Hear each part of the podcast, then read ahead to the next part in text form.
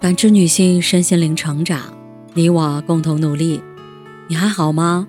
我是七诺，向您问好。联系我小写 PK 四零零零六零六五六八或普康好女人。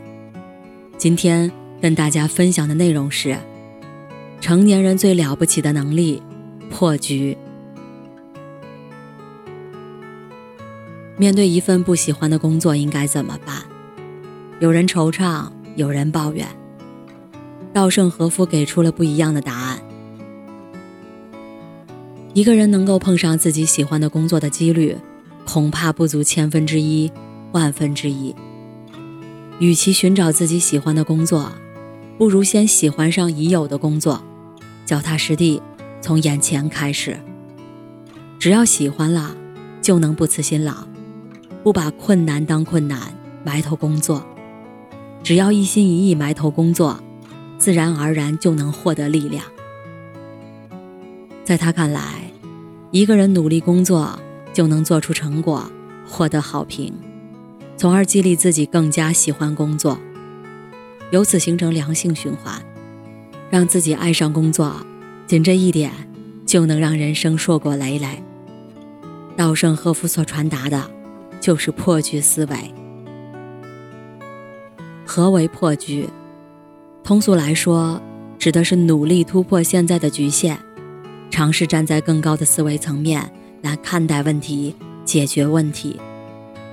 比如，一个人赚钱不多，不是他没有赚钱的能力，而是他没有赚钱的认知和思维。一个公司的员工消极懈怠，不是员工缺少斗志，而是公司文化无法凝聚和激励员工。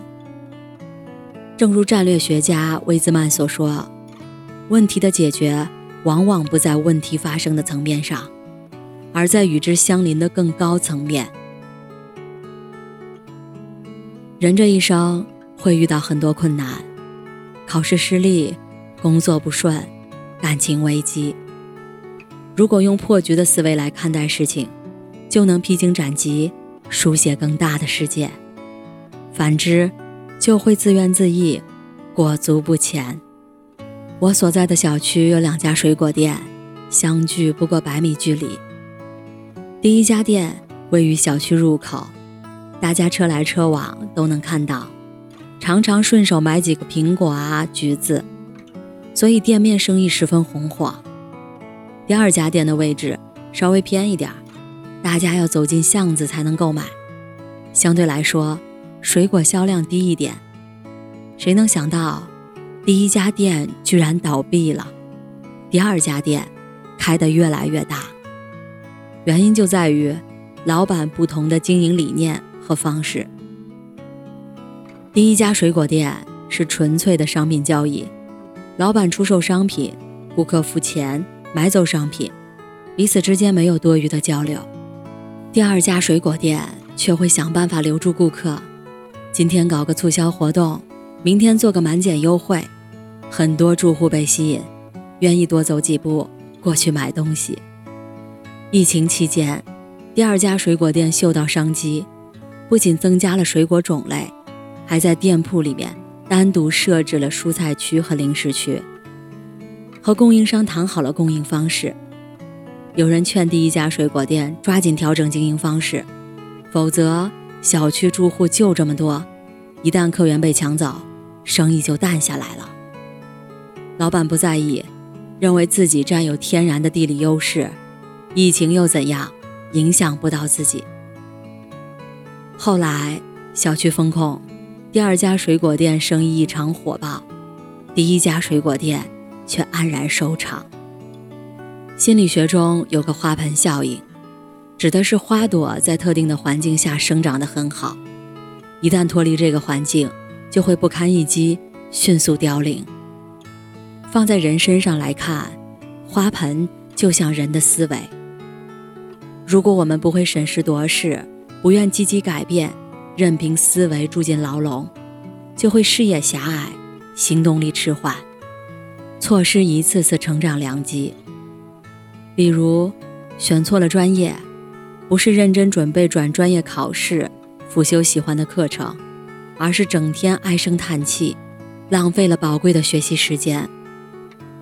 再比如，选错了对象，不是及时止损，而是一边抱怨自己遇人不淑，一边和对方纠缠，虚掷了明媚的青春时光。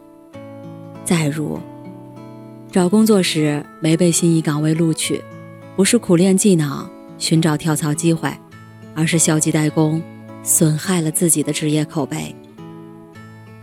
不要因为眼前的困境就陷入自我内耗和自我怀疑，遇到困局不可怕，遭遇冲突也无需抱怨。如果能正视问题，积极解决问题，就能打破眼前的困局，让生活豁然开朗。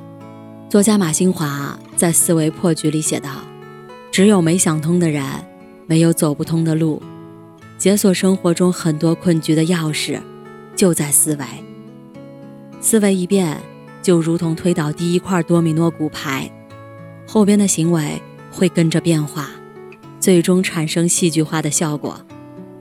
行走世间，我们每个人都要经历不同的困局，如何破局，考验的不仅仅是我们的智慧和勇气，还有行动与坚持。学会站在更高层面看问题，懂得积极思考和勇于行动。就能洞开困境，在黑暗中找到光亮，在绝望中看到希望。往后余生，愿我们能掌握破局能力，心怀力量，无畏前行。感谢您的收听和陪伴。如果喜欢，可以关注我，联系我，参与健康自测。我们下期再见。